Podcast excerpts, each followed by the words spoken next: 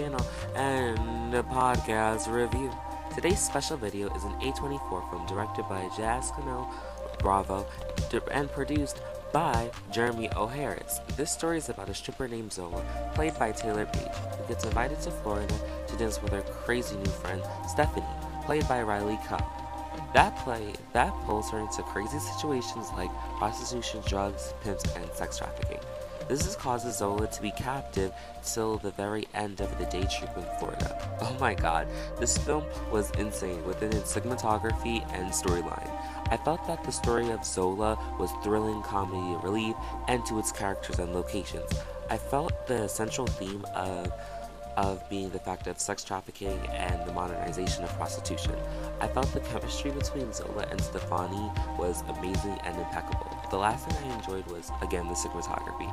I felt that I liked how it was using a digital media film by using the Twitter tone constantly from the phone alert signal and the vibrant color carnival colors such as red, yellow, and pink. I loved how they used color meshes to decode the character's demeanor. For example, we see that when we first see Stefani waiting um, in a restaurant, waiting to be waited for food, we notice that her colors are white and casual but formal in the shot. It represents how bored she is being with this man at the time while Zola is waitressing them. But after a few moments later, Zola, Zola and Stefani take a, their trip together. She wears more pink and purple outfits to represent her persona, how she carries herself, and even reflects as a person.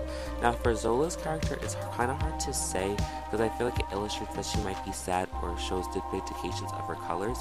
Zola gave off nonchalantness, kind of gloomy, not looking for attention as much as um, Stefani was. But by the end of the film, it showcases that she rubs off on Stefani's outfits and changes her demeanor to to Stefani, but being her own persona with her own light and brightfulness.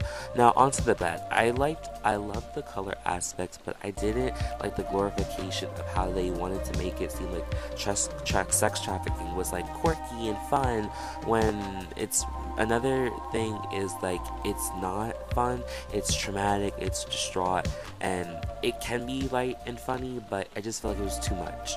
Another issue i had was the duration time. I felt like the storyline elements could have been a comedy turning into a drama showcasing the light of the film and then showcasing a darker aspect of film but instead it goes for a dark slash comedy routine that works but not fully because even in serious situations, I didn't feel like it was a dark moment. I just felt like it was funny.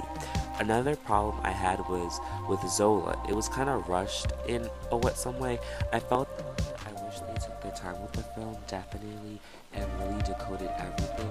I get they didn't want to fictionalize everything and make it realistic, but I felt like they could have dramatized certain elements for sure. But overall, I give this film a 9 out of 10. Great chemistry and amazing acting. Weak, dark slash comedy elements, but strong themes, central ideas, and messages.